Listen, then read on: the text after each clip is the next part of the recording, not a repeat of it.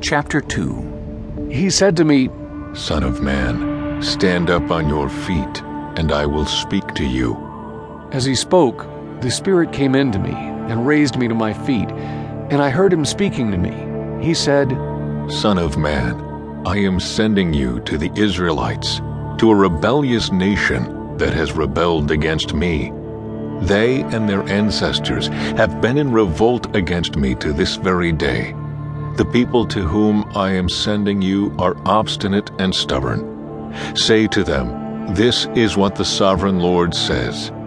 And whether they listen or fail to listen, for they are a rebellious people, they will know that a prophet has been among them. And you, Son of Man, do not be afraid of them or their words. Do not be afraid, though briars and thorns are all around you, and you live among scorpions. Do not be afraid of what they say, or be terrified by them, though they are a rebellious people.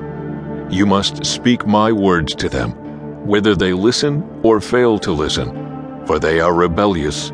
But you, Son of Man, listen to what I say to you. Do not rebel like that rebellious people Open your mouth and eat what I give you. Then I looked, and I saw a hand stretched out to me. In it was a scroll, which he unrolled before me. On both sides of it were written words of lament and mourning and woe.